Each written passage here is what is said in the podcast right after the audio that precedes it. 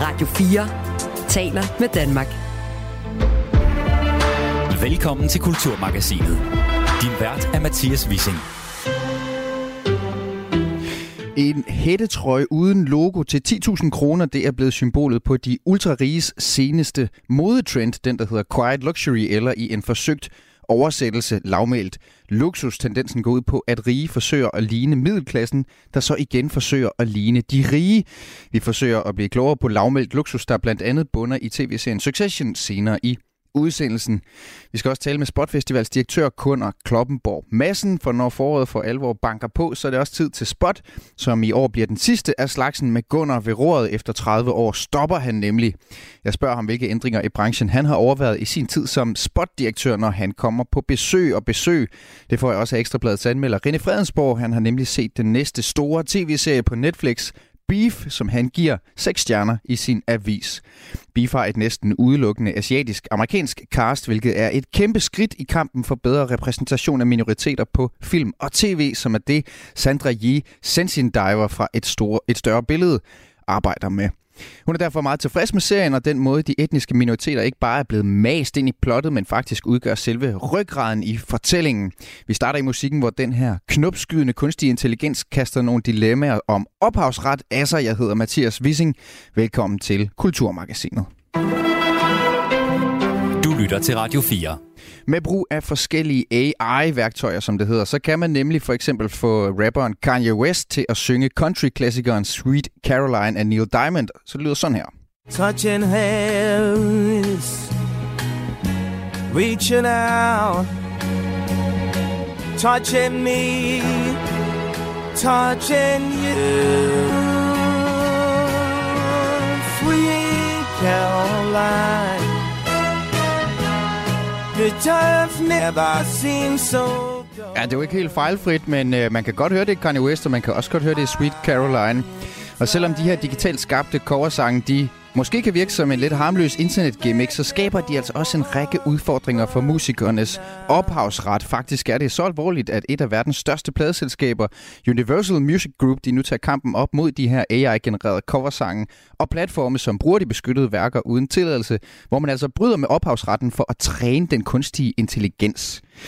Thomas Sandberg, næstforperson i Dansk Musikerforbund. Velkommen til Kulturmagasinet. Tak skal du have. Du øh, kan godt forstå Universal Musics bekymring for de her AI-skabte musiknumre. Prøv lige at tage os med. Hvad er det for nogle udfordringer for, for jeres medlemmer, som, som kunstig intelligens kan skabe? Jamen altså, de udfordrer jo ophavsretten på en, på en helt ny og ikke før set måde. Altså, det har jo altid været sådan, at en sang er beskyttet af ophavsretten, og man skal altid spørge lov om at bruge beskyttede værker og indspilninger osv. for at skabe nye værker og indspilninger. Vi har jo sager fra 80'erne, hvor for eksempel Afrika Bambata brugte noget kraftværkmusik, en lille sample af et trommespor, og det kom der en stor retssag ud af senere, som kraftværk vandt. Så det har altid været, der har altid været en beskyttelse af, af eksisterende værker øh, i forhold til, til kunstnernes ophavsret. Og, og det, der sker nu, kan man sige, det er jo, det er jo så præcis en digital emulering af en kunstnerisk identitet, mm. at man kan komme i tvivl om, hvem det er, mm. øh, der skaber øh, det her værk. Ikke? Og så kan man sige, øh, det, den helt store udfordring er jo, at det er gjort på grundlag af data, som er blevet datamined fra de værker, som i det her tilfælde Drake, eller nu var det Kanye West, ja. øh, har lavet. Ikke? Ja. Det vil sige, at man har brugt øh, eksisterende værker som grundlag for at generere nyt materiale. Ja. Og det udfordrer ophavsretten på en måde, som vi ikke har set før. Og så, og så var der jo, nu synes jeg ikke, at det var så godt et eksempel af Sweet Caroline. Der var nogle udfald i noget autotune på en eller anden måde, men der er faktisk også et, et klip, øh, hvor han øh, synger Adele, som, som, som jeg synes lyder af grænsen til godt, altså som, som eksempel på et af de her fænomener på internettet, hvor der i korte videoer, som, som hedder så for eksempel Adele, Kanye West, AI Cover, Someone Like Ye, som så bliver delt på sociale medier, TikTok og YouTube. Det kan også lyde sådan her nemlig.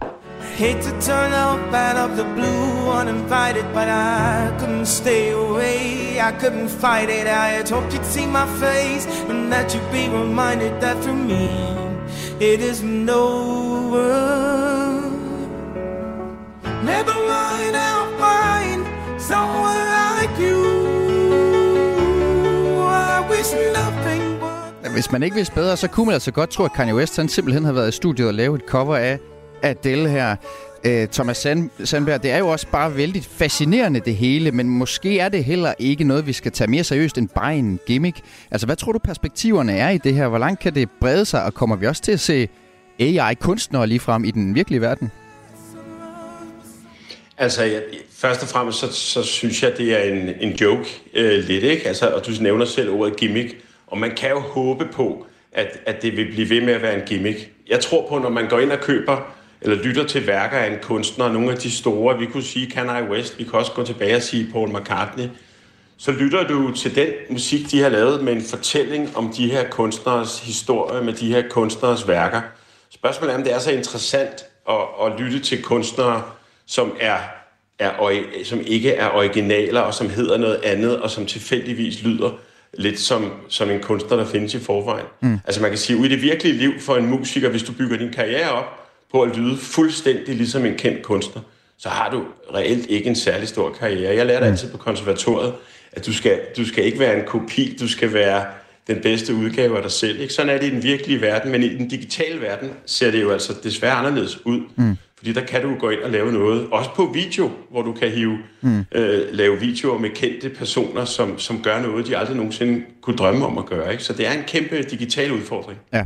Og ifølge øh, Universal Music, altså pladeselskabet, så øh, er det jo både fra et kommercielt og et moralsk hensyn til deres kunstnere, at de nu vil have styr på de her AI-skabte covernumre. De mener, det er brud på ophavsretten, når for eksempel Kanye West synger Queen, ja. eller Adele, eller Neil Diamond. Altså, den er ikke længere end det. Ja. Det er så til gengæld tvivlsomt, hvordan retssystemet de eventuelt vil dømme i spørgsmålet om ophavsrettighed og kunstig intelligens, fordi teknologien er så ny. Der er ligesom ikke nået at være præcedens på det her, siger øh, en professor ved øh, Københavns Universitet. Han er professor i ophavsret, Morten Rosenmeier til DR. Thomas Sandberg, du er jo næstforperson i Dansk Musikerforbund. Hvis der nu kommer en musiker til jer og siger, hey, jeg har opdaget, at der er nogen, der har øh, lavet noget hudlig med, med min musik. Hvordan har I så tænkt jer at, at gribe det an? Jamen altså, vi gør det lige nu, at vi har meget, meget dygtige jurister siddende inde hos os, som, som arbejder i forhold til Folketinget, i forhold til øh, den lovgivning, vi har herhjemme, og prøver ligesom at påvirke, hvordan vi kan øh, få dækket det her område ind.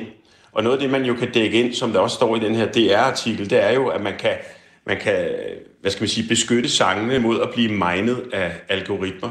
Og så er der lige en, en ekstra finesse, i forhold altså til rent teknisk, hvad, så bare lige for at følge den til dørs, Thomas. Altså, vil man så, er det noget med at sætte en ja. digital lås på, eller hvad, altså, at det forstår jeg mig overhovedet ikke ja, på? Altså, det, nej, altså jeg forstår heller ikke, jeg er ikke helt med på, hvordan man rent teknologisk vil løse det, men det handler om at sætte en eller anden form for spæring op for, at hvis det overhovedet kan lade sig gøre, for at de her algorit- algoritmer går ind og henter alle de data, der karakteriserer et, et nummer af Drake ja. for eksempel. Ja. Okay. En ting, jeg lige vil sige før, det er, at en sangers stemme er ikke beskyttet af ophavsret på samme måde, som, som reelle værker er, sådan mm. som loven er i dag. Mm. Og det har der jo været en grund til, fordi det, vi har ikke været i de her, øh, den her problematik, som vi er nu.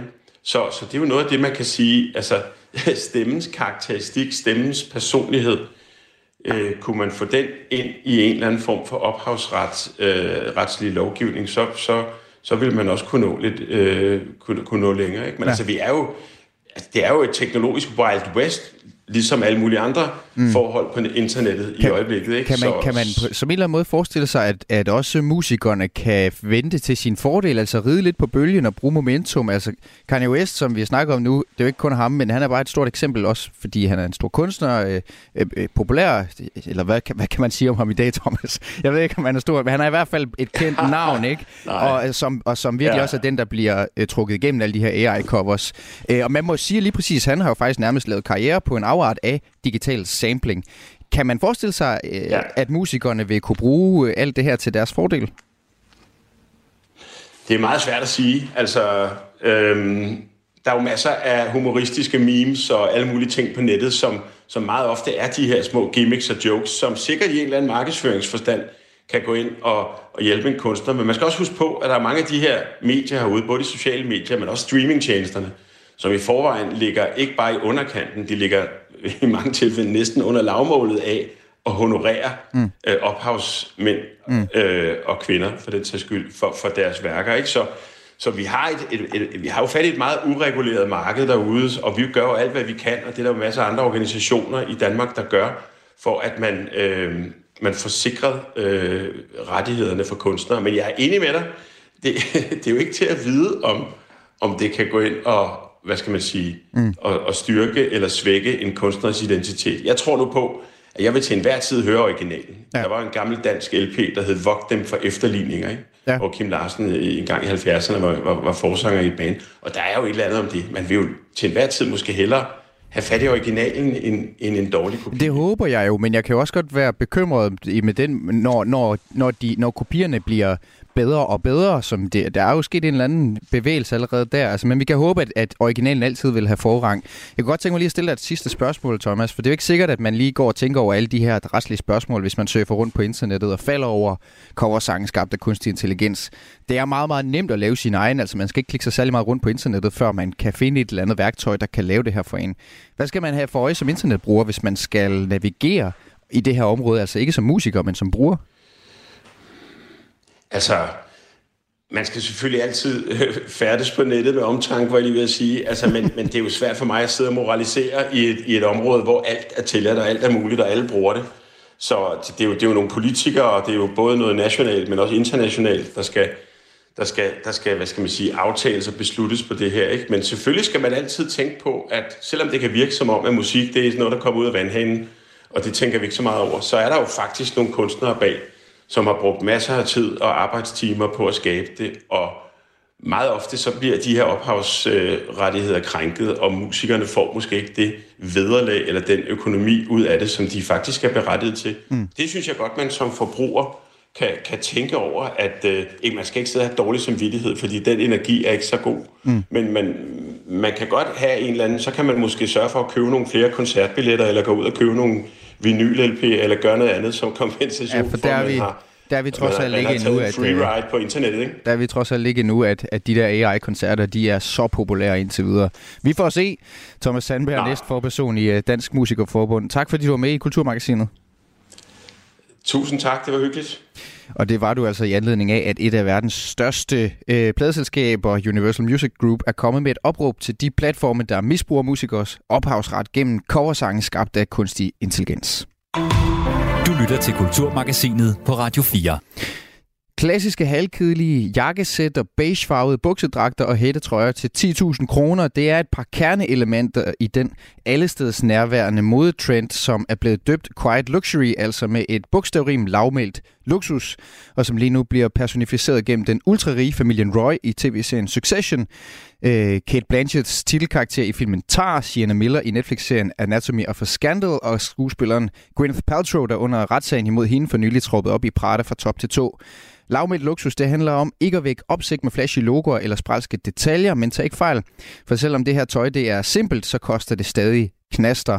Det her modeideal, det har spredt sig fra Hollywood og fiktionens verden, og er nu blevet en del af modebilledet. Og selvom at øh, dyre blæsere øh, måske kan virke som det rene overforbrug i en tid med bekymring for økonomisk krise, så giver det måske god mening, at trenden vinder frem netop nu. Felix Thorsen Katz Nielsen, kulturjournalist tilknyttet politikken. Velkommen til Kulturmagasinet. Tak. Start lige med at gøre os endnu klogere på, øh, hvad man skal... Øh, hvordan man skal se ud for at udstråle den her lavmælte luksus? Jamen, du var egentlig meget godt inde på det. Den der Roy-familien fra Succession er ligesom det, måske for mange mennesker, det mest tydelige billede lige nu, fordi serien kører disse dage. Men det er noget med en, en, en virkelig lækker turtleneck, gerne i noget cashmere, gerne i en eller anden douche, støvet farve, beige, mm. rosa, mm. Øh, hvad vi ellers kan finde på den skala. Øh, en god øh, slack af en buks og nogle, nogle flotte sådan, støvlesko. Og det skal ligesom være pænt, uden at man helt kan, uden at det er pyntet. Det må ikke være øh, avantgarde og sjove øh, neonfarver og en, en eller anden en mærkelig skulderpude og sådan noget. Det skal være sådan formfitting mm. og pænt. Ja. Og så skal det koste øh, det hvide øjnene gang et par tusind. Ja, ja. Og, og hvordan adskiller det sig, Felix, fra sådan almindelig pæn, klassisk øh, jeg har lyst til at sige overklasse påklædning? Jamen, det gør det på prisniveauet. Altså, det, det er virkelig, virkelig dyrt, nogle af de her luksusbrands, og det er jo sådan et, det er også tit brands, vil jeg våge påstå, som almindelige mennesker, inklusiv mig selv, ikke kender. Altså, øh, jeg kan ikke huske, om det var Gwyneth Paltrow-sagen eller Succession-garderoben, som nogen kaldte en af de mærker, de havde på for øh, Uniqlo for Billionaires. Altså Uniqlo, som er det her øh, øh sådan lidt øh, H&M-agtige mærke, sådan ja. noget øh, high street tøj i sådan okay, øh, fin kvalitet, stadigvæk billigt, og så det bare for billionærer. Så det er sådan en, hvis man forestiller sig, at de alle sammen gik i et eller andet stort storcenter, vi andre ikke kender, og køber deres tøj mm. øh, for mange tusind millioner kroner, ikke? Mm. Jeg googlede sådan lidt, hvad er det for nogle mærker, det der Quiet Luxury, og det var nemlig mærker, som ikke kendte. Det var ikke bare det, vi typisk vil sige, noget sådan noget. Altså øh, Prada, Balenciaga, øh, sådan nogle dyre mærker, hvor vi alle sammen siger, hold op, det er dyrt. Det er mærker, som er så dyre, at jeg ikke har hørt om dem før. øh, altså, det, det er sådan meget eksklusivt, ikke? Jo, også på den der måde, hvor de ikke behøver at lave en masse reklamer med en masse mm. øh, logoer Prada og Chanel og Gucci er jo mærker, de fleste af os kender, men det er også mærker, som er rigtig glade for, at deres eget navn står på tøjet, især øh, Gucci og Chanel. Mm. Og det har ligesom været sådan en, en tendens, at hvis man gerne ville se rig ud, så skulle man kunne se, at dit tøj var fra Gucci, så skulle man kunne se, at dit øh, tøj var fra Chanel. Og nu er der ligesom lavet et, et modsving, der siger, det skal ikke larme for meget. Det mm. skal være pænt, og det skal være lækkert, og man må gerne øh, kunne gætte, at det har kostet mange penge, men det skal ikke stå øh, med, med store blinkende bogstaver Nej. og sige penge. Der er sådan lidt den der, if you know, you know Præcis. mentalitet over det. Og en af de vigtigste regler for Quiet Luxury, det er jo, at der ikke må være de her mærker på tøjet, som du siger. Det er, altså, det er, en, det er en, en tommelfingerregel med det, så man nemlig ikke kan se sådan umiddelbart afkode, hvor dyrt øh, tøjet er. Øh, den her dæmpede luksus eller lavmælte luksus er også en måde, som de ultrarige så forsøger at kamuflere deres velstand, men stadigvæk få luksus. Og det kommer til udtryk, da outsideren Tom, øh, han i tv-serien Succession giver sin svigerfar, milliardæren Logan Roy, ham der sådan ligesom har alle pengene og står bag det hele, øh, giver ham et dyrbart ur i, øh, i gave, en, en scene fra Succession her. Wow, I just wanted to give this to you in person just to say, uh, you know, happy birthday. Hold that, will you? So, there we go. Oh. Mm. It's just a, it's a Patek Philippe. So. Yeah, it says Patek Philippe. Yeah. it's incredibly accurate. Every time you look at it, it tells you exactly how rich you are. Ja, hver gang du ser på uret, fortæller det dig præcis, hvor rig du er, siger uh, Tom til Logan her, som overhovedet ikke er imponeret. Uh, og det ser nemlig, der står nemlig Patek Philippe, som er sådan et ekstremt dyrt uh, ur, uh, urbrand, hmm. urmærke også. Uh, og kommentaren falder ikke i god jord her hos Logan Roy. Han siger ikke engang tak for det, og det har jo kostet, jeg ved ikke, en million eller et eller andet, uh, 100.000 dollars, ikke? Uh, Felix Thorsen Katz Nielsen, du siger, at det snedige ved den her modtrend netop er, at den ikke er, er synlig. Altså, hvad er det, man kan udstråle ved at klæde sig efter lavmældt luksusidealet? Jamen, det, de her mennesker er jo tit allerede stinkende rige, og i det, i det udtryk stinkende er der ligesom allerede noget, der larmer enormt meget, så det kan være dejligt at have noget på, som ikke også larmer, som ikke også stinker øh, visuelt eller øh, støjer for meget. Det skal gerne være noget, der ligesom lukker det stinkende ned i stinkende rig, ikke? Mm. og ligner noget, som er øh, som også har sådan en anstændighed og noget øh, andagt i sig. Vi mm. er jo i disse dage i øh, stadigvæk midt i noget inflation, og smøren koster for meget og sådan noget, så det er ikke så trendy at ligne en, der har brugt en hel masse penge.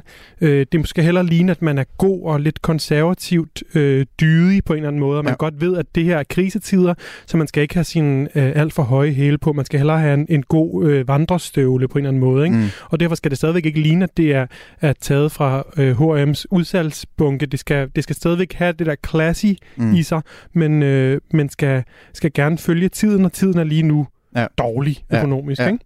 Men er det ikke også nærmest lidt... Øh lidt kontraintuitivt. Altså køber man ikke klassisk de der, nu nævnte du før Gucci og de her logoer, Chanel med nogle meget tydelige logoer.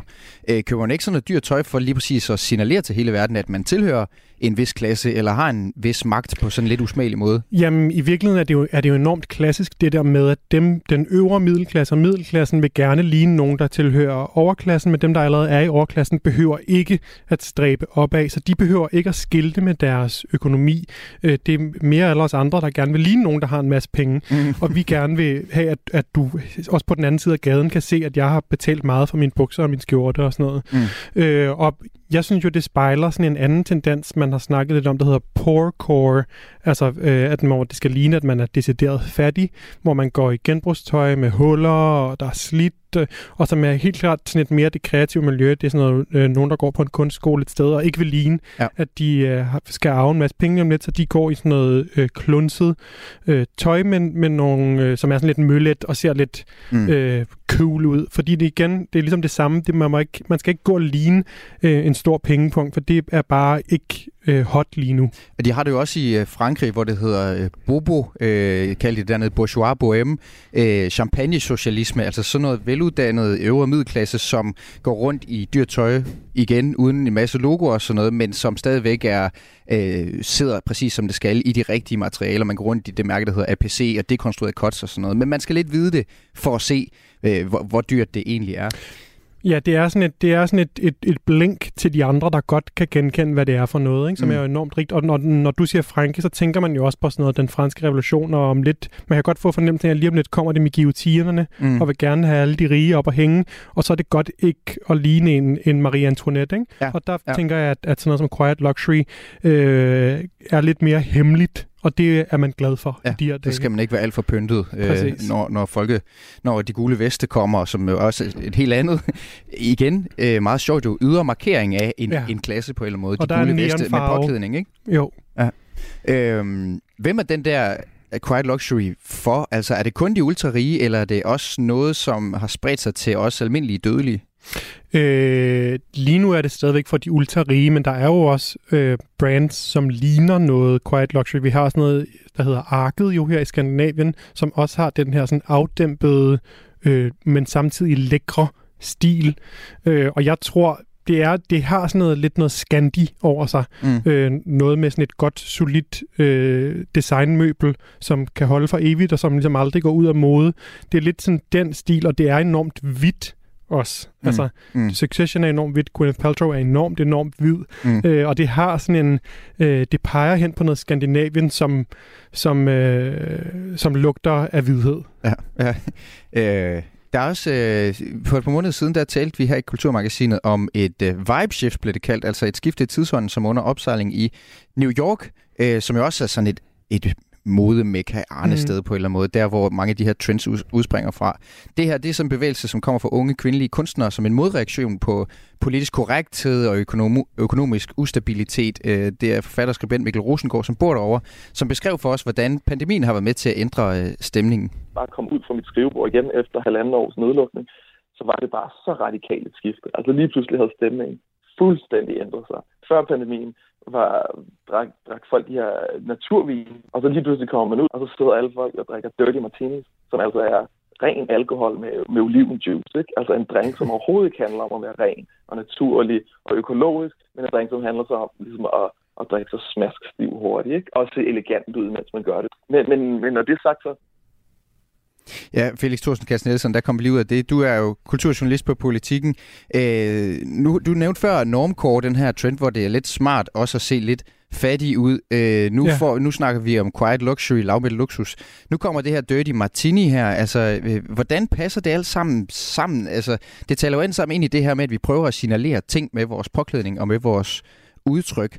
Men der er noget kontraintuitivt over det her, hvor altså, vi har en tid med inflation, det føles Ja. som om den økonomiske krise er lige om hjørnet. Så har vi stadigvæk en mode, der dikterer, at vi skal gøre det ene eller det andet. Altså, hvad, hvad, hvad, hvad siger quiet luxury om den tid, vi er i?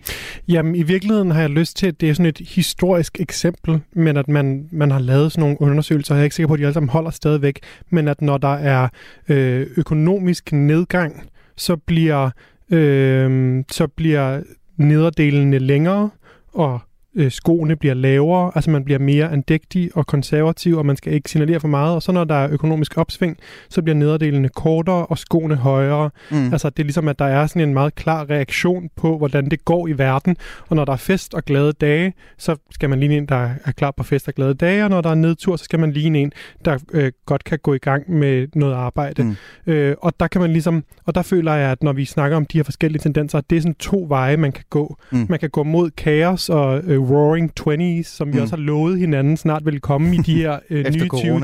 2020'er, lige præcis. At når vi var færdige med at sidde derhjemme, så skulle vi ud og feste. Eller også øh, kan man gå den vej, som ligesom siger, at det bliver kun værre, der er kun mere inflation. Vi skal ligesom øh, stoppe op og ligne nogen, der ikke forbruger helt vildt meget og se, øh, Mm. og se sådan nærmest nykristne ud, kan det jo godt lugte lidt af nogle gange. Ikke? Ja. Så det er sådan to på en eller anden måde øh, modsatte reaktioner på økonomisk nedgang. Ja, så, må, og så måske netop sige lidt om, hvordan vi kommer til at skulle fortolke den tid, vi er i. At den er sådan lidt, øh, den er ved at flytte sig, den kan gå, stadigvæk kan gå, gå forskellige veje. Vi, vi kan ikke mærke, om det bliver, om det bliver festligt eller totalt Nej. bare mere nederen. Og vi skal tage tøj på, så, så man ikke kan se, om det er os, der skal klynges op, eller om vi bare skal skære ud. Det, det vil tiden vise. Felix Thorsen Kassen Nielsen, øh, kulturjournalist tilknyttet politikken. Tusind tak, fordi du øh, kom i studiet. Selv tak. Du lytter til Radio 4. Nu skal det handle om en øh, festival, som har katapulteret navne som øh, Ravionets, Kashmir Mø, Efterklang og dem her frem i karrieren.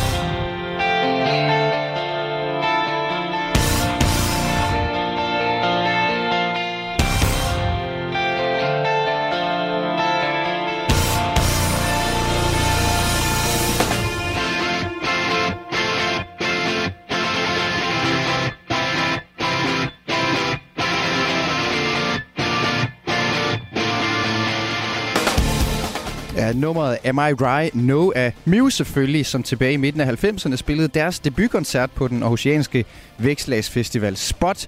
En festival, som hvert år i starten af maj fungerer som mødested for publikum, musikere og branchefolk. Og hvis du har været eller er fast gæst på Spot, så har du måske lagt mærke til et gennemgående ansigt.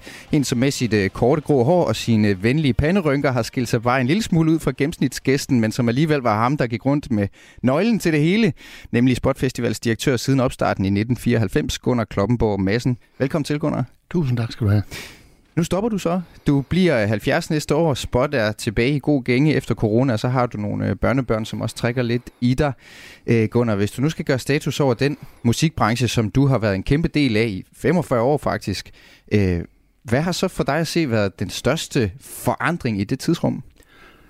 Altså jeg vil nok udtrykke det sådan, jeg har været med i 45 år, der har været mange forandringer, men den seneste, skal man sige, vedvarende forandring, det er jo nok den voldsomme digitale udvikling, og dermed den kommunikation, der sker omkring musik og forbrug af musik, som er steget voldsomt og forandret, skal man sige, både forretningsstrukturen omkring musikken, og dermed også produktionsvilkårene for mange musikere herunder, ikke mindst nye kunstnere.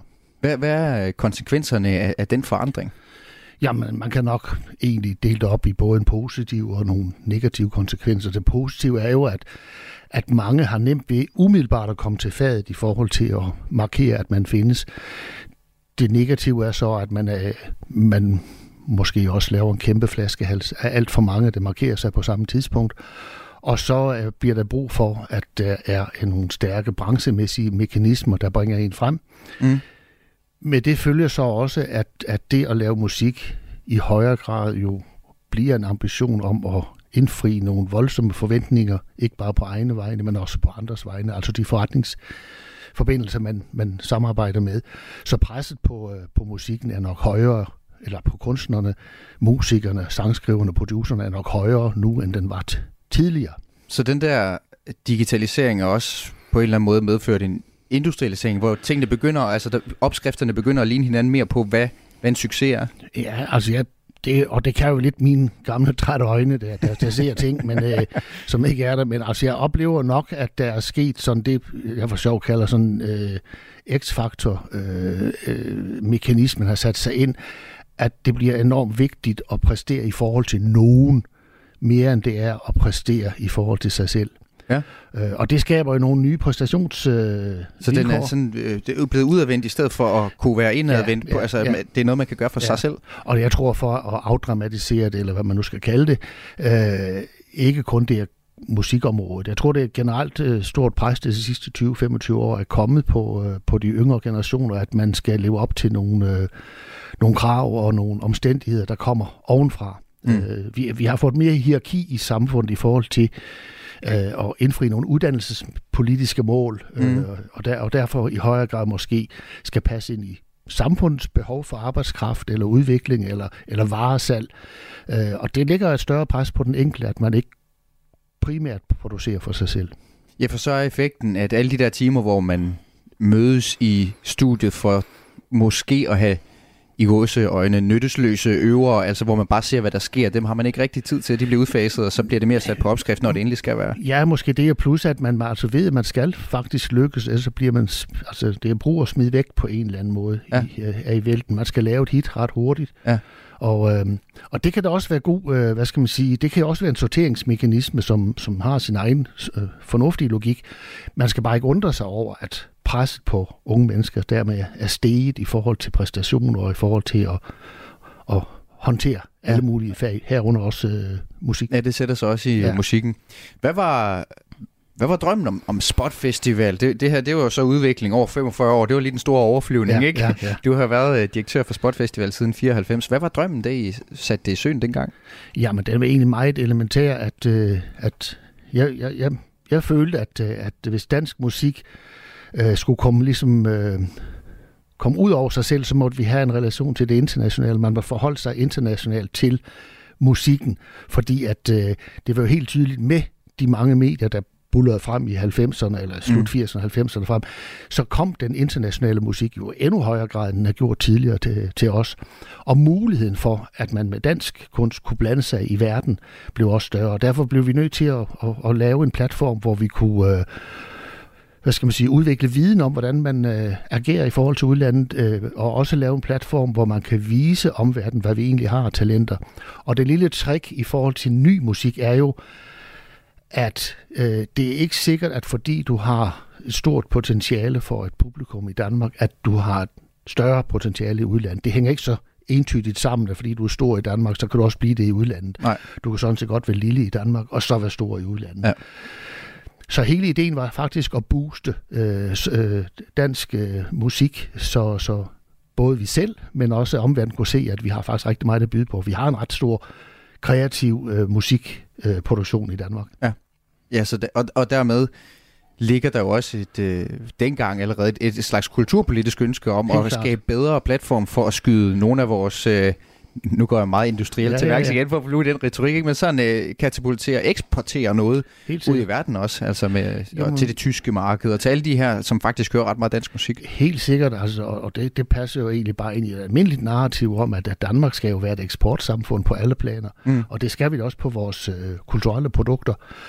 Og skal man sige, musik, den moderne musik, er jo et stort produkt. Øh, det er en, øh, en, et, et, et, et kulturelt udtryk, som øh, både er et produkt, og så er det, øh, skal man sige, åndelig føde. Altså det er Mm. jo et, det er noget specielt ved, øh, ved musikken, at den Mm. både kan indfri en lang række øh, poster som, som vedhæng til film, til, til øh, reklamer, til alt muligt, men den kan også stå i sin egen ret øh, og, og være en, en forskellig kunstudtryk. Ja. Og diversiteten i det er Mm. sindssygt vigtig, for den spejler folks øh, identitet i et samfund. Og det er jo noget, som øh, også har været et indsatsområde, og man også kan mærke, at man kommer på spot for at se det hele. Altså, der, Præcis. der er alt muligt forskelligt repræsenteret.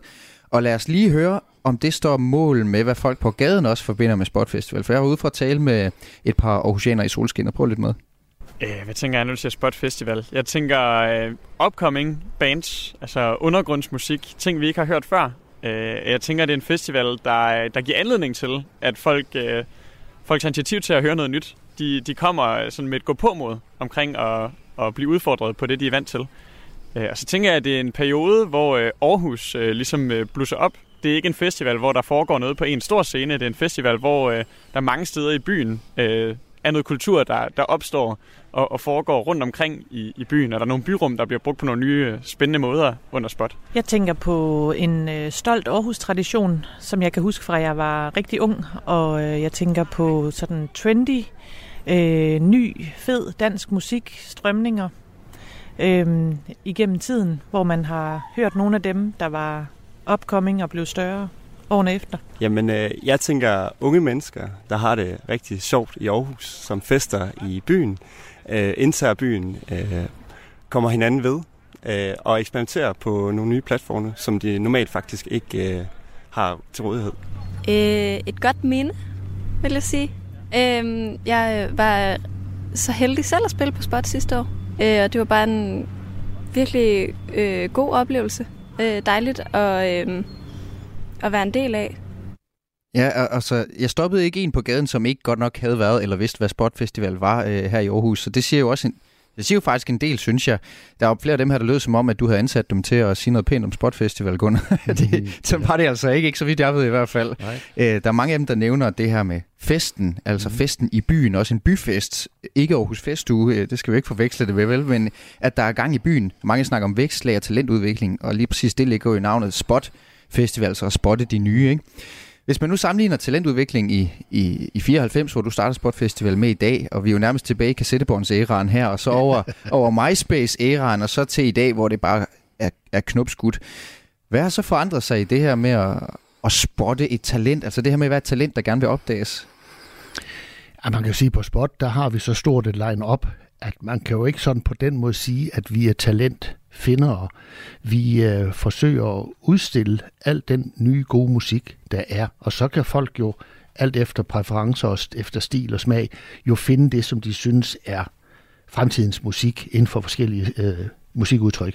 Så, øh, så, så der er måske egentlig ikke så meget, der har forandret sig. Øh, du skal sådan set stadigvæk øh, lave en god sang. Mm-hmm. Du skal stadigvæk kunne få perform øh, rimelig og hederligt og kunne udvikle dig på scenen i forhold til dit øh, nærvær med publikum. Du skal producere en lyd, som er øh, fungerer i tiden. Øh, og så skal du for så vidt lave musik til de nicher, hvor du hører hjemme. Ja. Øh, og, og, fordi det er jo vigtigt at forstå, at, øh, eller det synes jeg, det er vigtigt at forstå, at forventningen er jo ikke, at, at al musik skal brage igennem. Det er netop ikke X-faktor. Det er sådan set meningen, at rigtig meget musik skal leve videre i mange forskellige afskygninger. Ja. Kan jeg sige deres eget liv øh, i forhold til nu siger vi nicher, men det kan være mindre øh, publikumsgrupper, ja. som bliver ved med at holde af musik. Altså i stedet for, at alle løber efter den samme store million, ja. så vil det bedre at være bevidst om, hvad man egentlig er, og hvad man taler ned ja, i. Det synes vi i hvert fald er en vigtig øh, bagage at have med i sin overvejelse. Ja. Derfor kan vi jo godt glæde os helt vildt, øh, hvis et dansk orkester klarer Når det går bredt. Ja, selvfølgelig, ja, ja. Og, og så er det uanset om det er den ene eller anden genre.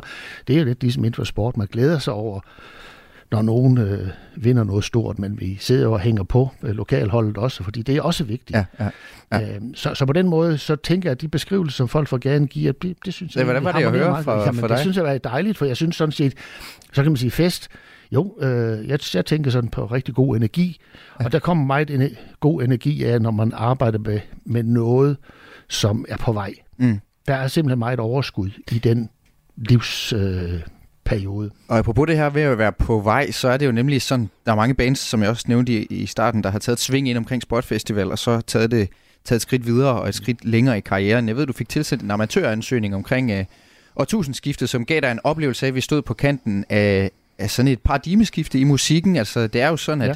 at musikken uh, kommer lidt i nogle epoker, så hører vi meget uh, følerock, så hører vi meget det ene og det andet. Det her, det var indvarslen uh, af noget, der kom til at lyde sådan her.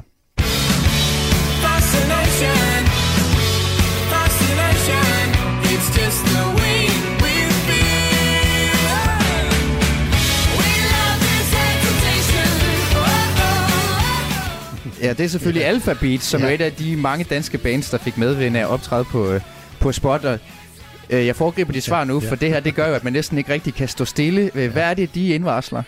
Jamen, dengang, øh, der indvarslede på mange måder overgangen fra sådan den lidt mere øh, vegeterende lytte øh, rockmusik, øh, hvor man sådan, hvad skal man sige, var meget lidt mere andægtig over for øh, det kunstneren havde på hjerte. Mm. Og så kommer Alphabet og ligesom flytter og du kan sige, det er også meget retro i det tilbage fra 60'erne, så kommer de med, med, med beat popmusik, mm. øh, hvor vi egentlig bare skal holde fest og være glade og mm. gang i den. Mm. Og det, det, det øh, leder så senere over i det, man måske ikke må sige i dag, urban musik, R&B, og, mm. og så ved siden af kører hele hiphop-sporet, mm. og har sit eget liv på mange måder. Øh, men der kommer ligesom den der, en, en ny periode, og sådan skifter det måske hver 10 år, eller hver 8. eller hver 12. Ja der, der begynder nogle nye generationer at sætte dagsordenen for, hvad, hvad synes vi er den fede musik. Ja. Og, og være en del af den øh, udvikling, synes jeg er sindssygt dejlig, og derfor skal vi også værne om det, og vi skal støtte, at vi har gode muligheder for, at man tør forandre sig og udvikle sig. Ja. For det, også kunstformer kan lynhurtigt sande til og blive lukkede cirkler, mm. hvor man spiller det samme igen og igen, fordi mm. for menigheden Øh, og det tror jeg bare, vi skal sørge for hele tiden at udfordre. Øh, og, og, og det her er ikke en kritik af, af, af den gode musik, der er blivende, men det er en opfordring til... Du, du at, lægger dig ikke ud med Mozart her, men du siger, det, det, Nej, der er stadigvæk en pointe om at, at følge, følge udviklingen når den, så Præcis. organisk. Ja, altså jeg i hvert fald gøre begge dele og have en strategi på begge dele. Og det er nemmere at bakke op omkring det, vi kender. Så derfor skal der også lægge sådan en indsats i at, at fremhæve det, som vi ikke det. kender, og, Ja. og udfordre os selv og hinanden Ja. ja. med det. Og i 9 ud af 10 tilfælde, som de folk fra gaden siger, så har man nogle fede oplevelser. Fordi, også fordi mange nye orkester, de er altså bare dygtigere, end man Ja, tror. og jeg har jo netop øh, øh, kurateret eller trænet, eller hvad det nu er, man gør, et publikum i at sige, jeg kommer her for at se noget, jeg ikke ved. Det er ikke, man, man, tager på Northside eller Skanderborg eller nogle andre grøn for eksempel, for Ja, at ja. få, hvad man måske kender, men her er der også virkelig lagt op til, at man udfordrer sig selv. Vi skal så absolut være et alternativ til de andre fede festivaler, som virkelig har et godt line-up på mig, og det vi virkelig ved, vi kan lide. Ja. Så skal vi være et, løbende alternativ, der hele tiden peger på nogle nye ting. Ja. Øh, Og på den måde udfylder vi hver vores pladser. Ja. Og siden du var med til at starte Spot Up der i midten af 90'erne, så er festivalen jo selvfølgelig vokset stødt til den størrelse, den har i dag, hvor der er rundt regnet 10.000 besøgende. Er det Hvis du gør det op i øh, gæster fra udlandet og for branchefolk og, og musikerne selv Mm. og publikum, så er vi hjemme 8-10.000 Ja. mennesker. Ja. Og det, det gør jo selvfølgelig, at festivalen også har en vis betydning for Aarhus som, som by. Før udsendelsen, der talte jeg med øh, Rabi Assad Ahmed, som er rådmand for Kultur- og Borgerservice i Aarhus. Han sagde øh, sådan her om lige præcis det. Der er jo ingen tvivl om, at musikken i Aarhus har en stor betydning, og, øh, øh, og, og Festivalen øh, har hjulpet en masse unge øh, musiktalenter frem i branchen og i verden. Og, øh, og når jeg sådan tænker på, på kunder, så tænker jeg også på øh, Sportfestivalen. Øhm, altså, jeg tænker jo sådan set også på, på den betydning, øh, de har haft i forbindelse med den europæiske kulturhovedstad, og jeg tænker også på øh, øh, åbningen af Music City, øh, der hvor øh, mange af de unge øh, navne har fået øh, hjælp af, af Gunnar. Øh, altså, han dukker jo sådan set for mig op i rigtig mange af de her sammenhæng. Jeg kan jo også huske, i 2019, der havde øh, jeg kulturborgmesteren fra Berlin på besøg. Øh, jeg tog ham og hans følge med til åbningen af Sportfestivalen, og øh, han var vildt begejstret for festivalen og, og, og stemningen. Og Gunnar, som er sønderjyde og taler tysk, var en fremragende ambassadør for Aarhus. Så, så Gunnar har en spillet og altid spillet en, en stor rolle for, for musikalsk øh, både talentudvikling, men også, øh, også, også for, for musikkens betydning i det hele taget i Aarhus. Ja, ambassadørarbejde har du også øh, påtaget dig, altså, Gunnar. Det er sagt. Øh, du har været direktør på Spot Festival i knap øh, 30 år, men har som sagt været i musikbranchen i cirka 45, hvor du selvfølgelig har samarbejdet med en, en lang række ildsjæle i musikbranchen. Øh, og en anden af dem, det er Pete Breinholm, som du blandt andet kender fra Dansk Rock Samrådet Rosa, som jeg også har talt med før udsendelsen. Han sagde sådan her om, om dig og om din betydning for det danske vækstlag i musikbranchen. Kun at han er pisseirriterende. Og det er han jo øh, sagt en stor kærlighed, fordi han er rigtig god til at tiltrække faglighed og loyalitet og vitalitet til de organisationer, som han har arbejdet i og arbejdet med. Og vi skal huske, at øh, vi taler om musikbranchen, som er sådan en, en anarkistisk masse øh, talent og gode folk med gode intentioner og masser af plattenslag, Og genre kommer og går, og musikere og kommunister kommer og går, agenter kommer og går, og medspillere og modspillere kommer og går i, i det felt. Og, og i det farvand, det plører, så synes jeg, at Gunnar har udvist en utrolig integritet og faglighed, som er kommet artister og bands og selskaber og virksomheder og positioner til gode i årtier. Og øhm, jeg tror, det er de færreste, og måske ikke engang ham selv, der har et fuldt overblik over, hvor lange tråde Gunnars arbejde virke egentlig har ragt og, og rækker.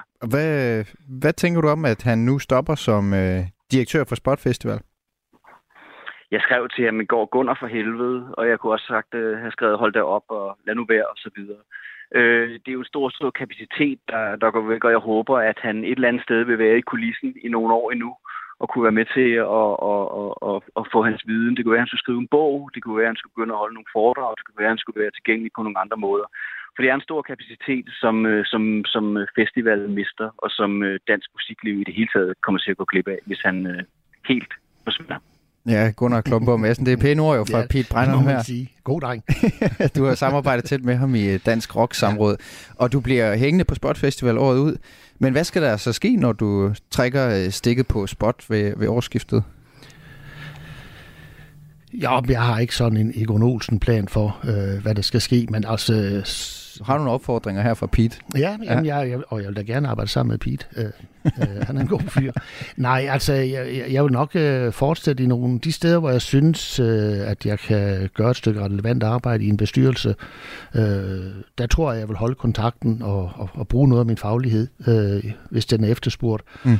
Og, øh, men jeg vil selvfølgelig også... Øh, nyde, at jeg ikke er dagligt forpligtet. Mm. Det, det, det, vil, det, det, det føler jeg mig egentlig sådan, hvad skal man sige, ret sikker på, at det er en vigtig mission for mig selv, øh, og, og mm. bare øh, også komme i gang med at nyde, at der ikke er daglige hårde forpligtelser, mm. for det er, det er der en, øh, det, for alle, der driver festivaler, kan jeg hilse at sige, det er, det er også et pres, øh, alene økonomisk øh, ansvar for, om det går godt eller dårligt og sådan ja. noget.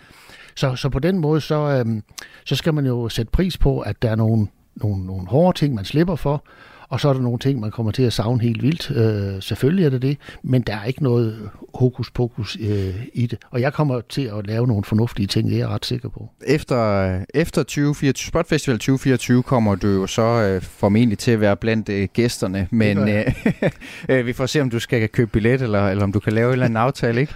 så skal du se en masse koncerter, og du har jo for, notorisk forsøgt at undgå at svare på det. Jeg har lige et slutspørgsmål her, før jeg slipper dig. Nu hvor du har annonceret, at du stopper, vil jeg alligevel prøve Øh, du har jo set i forvejen tusindvis af optrædende på Spot Festival, men hvis du alligevel skal fremhæve en som den perfekte spotkoncert, hvad er det så? Ja, det har vi jo trukket tår om, at, øh, og jeg lovede, at det vil jeg ikke komme til at svare på. Fordi, men jeg kan sige så meget, at jeg vil gerne ringe til dig næste år og sige, hvem jeg helst vil høre. Og jeg vil også ringe bagefter og sige, hvem jeg synes var fedest som publikum. Lad os lave den aftale, ja. Gunnar. Tak fordi du var med i Kulturmagasinet og øh, Pøj Pøj med årets Sportfestival. Tusind tak skal du have. Som altså løber af stablen i Aarhus den 5. og 6. maj, og som altså bliver det sidste af slagsen med Gunnar Klomborg Madsen som festivaldirektør. Du lytter til Kulturmagasinet på Radio 4. Nu skal vi til en rigtig popkulturel klassiker. Helt tilfældige mennesker mødes og viser sig at være hinandens soulmates, men for tiden falder anmelderne alligevel i svime over en Netflix-serie, som er et eksempel på det modsatte. Et tilfældigt møde mellem to mennesker, som udvikler sig til at være hinandens dødsfjender. Amy, are you okay?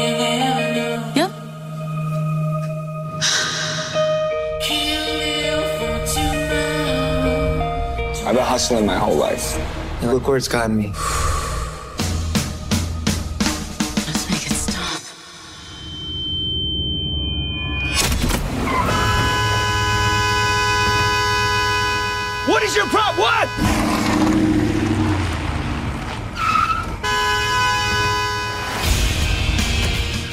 På en parkeringsplads er den halvdårlige håndværker Danny Cho ved at bakke ind i en øh, forretningskvinde, som hedder Amy Lau. Hun dytter af ham og giver ham fingeren, og han sætter efter hende i en biljagt gennem gaderne i L.A., og så går der lige 10 episoder, hvor de to de giver frit løb for alle hverdagens frustrationer i forsøget for at på den anden ned med nakken. Netflix-serien Beef, som havde premiere i påsken, den handler ikke om hakket oksekød, den handler om den beef, de to hovedpersoner får med hinanden, og som med lysets hast så eskalerer til et virkelig voldsomt niveau, tør jeg godt sige. Det er en serie, der handler om temaer som vrede, hævn, tilgivelse og selvfølgelig klasse, og en af dem, der er begejstret for den, det er dig, René Fredensborg, kulturjournalist og anmelder på Ekstrabladet. Jo. Velkommen til Kulturmagasinet. Jo, tak. Du har givet serien 6 ud af 6 stjerner, og jeg ved, det også hænger en smule sammen med øh, din egen hang til at råbe dine medtrafikanter, når du kører bil. Lad os lige vende tilbage til det. Jo. Hvad kan du godt lide ved serien? Jamen altså, jeg kan faktisk godt lide det uperfekte menneske, om, om man så må sige, det kommer, det kommer til at lyde helt Jørgen Læsk, eller Læsk men, men, men det her med, at det er faktisk, øh, det, det, det, jamen det er det uperfekte, det at øh, jeg tror alle sammen, vi har, jeg tror faktisk ikke, der findes nogen, der er lidt, altså du ved, hånden på hjertet kan sige, jamen de har ikke givet en fuckfinger i trafikken, eller de har ikke dyttet aggressivt.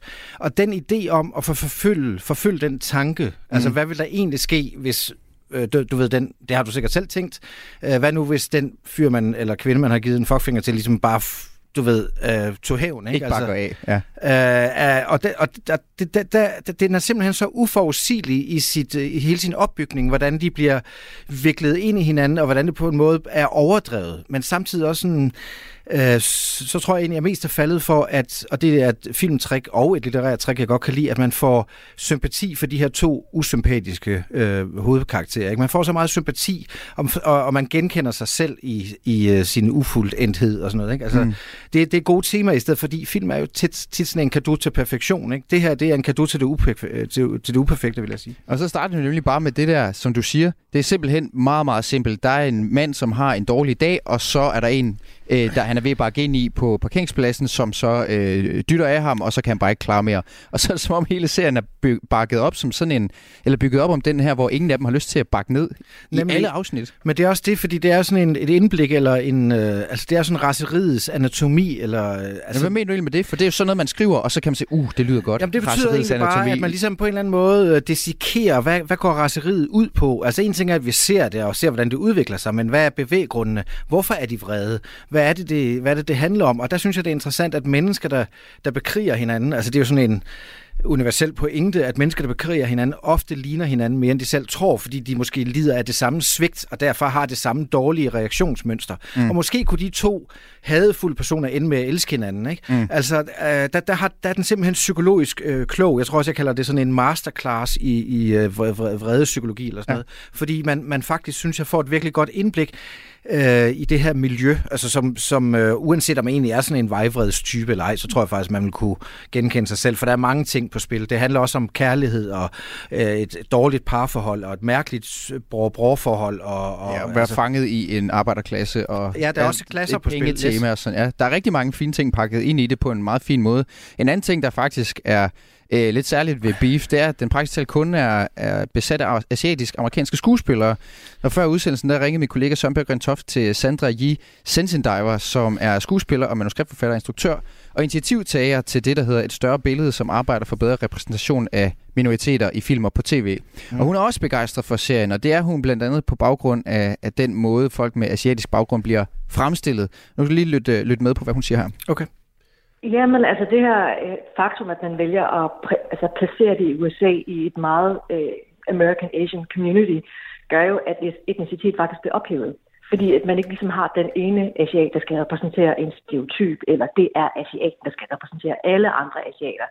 Så man kan ligesom tillade sig at gå ind i alle de nuancer, fordi Asian det er jo godt nok et meget stort, bredt begreb, bestående af mange forskellige identiteter og kulturer og nationaliteter. Og her gør man ligesom op med den monolit, at vi alle sammen skal være det samme, men at man kan gå ind i, der er forskellige sociale koder, der er øh, forskellige, sociale kulturelle referencer, lande, øh, klasser, økonomisk baggrund. Altså så vi kigger ligesom ikke på øh, stereotypen asiaten, som jo som omfavner øh, en milliard mennesker, men kigger på hvert enkelt individ. Ja, René Fredensborg, øh, kulturjournalist og anmelder på Ekstrabladet. Det er jo, det er jo meget hypet anmelder til tv-serie Beef på Netflix, hun taler om her. Ja, ja. Øh, du synes også, at repræsentation, repræsentationen i, serien øh, fungerer. Hvorfor det? Jamen, jeg tror faktisk, jeg selv er enig med hende om noget, fordi jeg er jo egentlig imod, altså det man sådan, over på vores avis kalder sådan det politisk korrekte farvekvote-tænkningssystem, hvor man altså ser i mange danske film, at her, ups, der, nu er der en eller anden, der har fået en rolle, hvor man godt kan se, det er lidt for placeret. Det, det her, det er inklusionspolitik, og det geniale er nemlig, at man faktisk ikke tænker over det, fordi man netop har valgt bare at tage et bestemt miljø. Jeg kan sige, jeg har jo en filippinsk kone, som jeg satte den på for, og hun så siger så, har du, altså i løbet af halvdelen af serien, siger til hende, har du egentlig bemærket, at den foregår i det asiatiske miljø? Så siger hun, nej, I don't think they look like me. Øh, mm. så, så, som hun også siger, Asien er virkelig stor. Hun er filipiner. De ligner overhovedet ikke koreanere, og koreanere ligner overhovedet ikke japanere, og kineser ligner heller ikke øh, filipiner. Altså på den måde, så, mm. så, så er der nogle pointer i, at øh, vi kommer til at se øh, bestemte raser som, som stereotyper, hvis de er den eneste. Altså pot, påduttet, ikke? Men hvor- hvor, hvor- hvor, hvor det her fungerer meget bedre, og Ja. der kunne dansk film lære noget. Ja, øh, altså hvad tænker du på her i forhold til, hvad der er at lære? Fordi jeg har en anke ved det. Altså hvorfor skal det være proppet med asiatisk amerik? Altså hvorfor skal det være sådan et lukket miljø? Er hele ideen med repræsentation også, øh, er det ikke, at der kan godt være en øh, asiatisk hovedrolle og en, øh, en, øh, en med afrikansk baggrund, som spiller en anden hovedrolle, og de har helt almindelige øh, liv her i Danmark, for Jo, eksempel, ligesom findes. dig og mig. jo, hvis det findes, hvis det forekommer naturligt. Sen er jo... At, Men det gør det, gør det, det, gør det jo. Så skal man jo bare finde et miljø, som man kan øh, skildre filmisk, og så det føles naturligt. Sagen er jo, at vi alle har brug for nogen, der spejler os i. Øh, altså, og jeg kender koreanere øh, i det her land, som, som er meget glade for den her serie, fordi de endelig har fået noget at spejle sig i. Mm. Selvom de jo egentlig er vokset op i Danmark, ikke som sådan er koreaner, men er mere danskere, men adoptiv koreaner, ikke? Øh, så det handler nogle gange om bare at... Altså, jeg tror... Hun sagde det jo også, at det her med, at at man ligesom på en eller anden måde får, får skildret noget, der bare føles naturligt. Det må, lige så snart man får mistanke om, at det ligesom er, er påduttet af, af nogle kvoter, mm. så, så tror jeg, man stejler. Vi ved det godt. Vi ved godt, at... Øh, og, og, og, og der er masser af film, hvor der er en koreansk kæreste eller en afrikansk kæreste, hvor man ikke tænker over det. Mm. Men det er en stor, stor lektion for filmbranchen, og det kan man så lære at beef efter min mening. Så der skal og man... få det til at glide. Der er også hvide mennesker med. Der er noget at komme efter i, i lige præcis Beef her, som du var med til at anbefale, som du giver 6 ud af 6 stjerner i Ekstrabladet i dag. Ja, Rigtig ja. Fredensborg, det var fordi kulturjournalister. gav den 3, så gav jeg den 6. Jeg er nok en Det er en god, det er en god uh, rettesnor at have. Ja. Kulturjournalister anmelder på Ekstrabladet. Tak fordi du var med i Kulturmagasinet. Selv tak. Som er slut for i dag. Om lidt, så kan du høre hele programmet i øh, Radio 4's app. Dagens udsendelse var tilrettelagt af Louise Østlund og Søren Berggren Toft, og mit navn det er Mathias Wissing. Mirko, elsker du USA? Selvfølgelig gør jeg det. Hvorfor skulle jeg ikke? Indrøm det. Du elsker også USA. Mit navn er Frederik Dirk Skotlip. Jeg har i mange år beskæftiget mig med amerikansk kultur. Jeg hedder Mirko Reimer Elster. Jeg er nørden fra News. Ham, der fortæller dig alt det om amerikansk politik, du bliver nødt til at vide. Og nu udvider jeg biksen til kultur. Hver uge dykker de to værter ned i tidens aktuelle og debatskabende kulturhistorier fra USA. Lyt til Only in America, hvor vi tager amerikansk kultur alvorligt. I morgen kl. 14.05. Radio 4 taler med Danmark.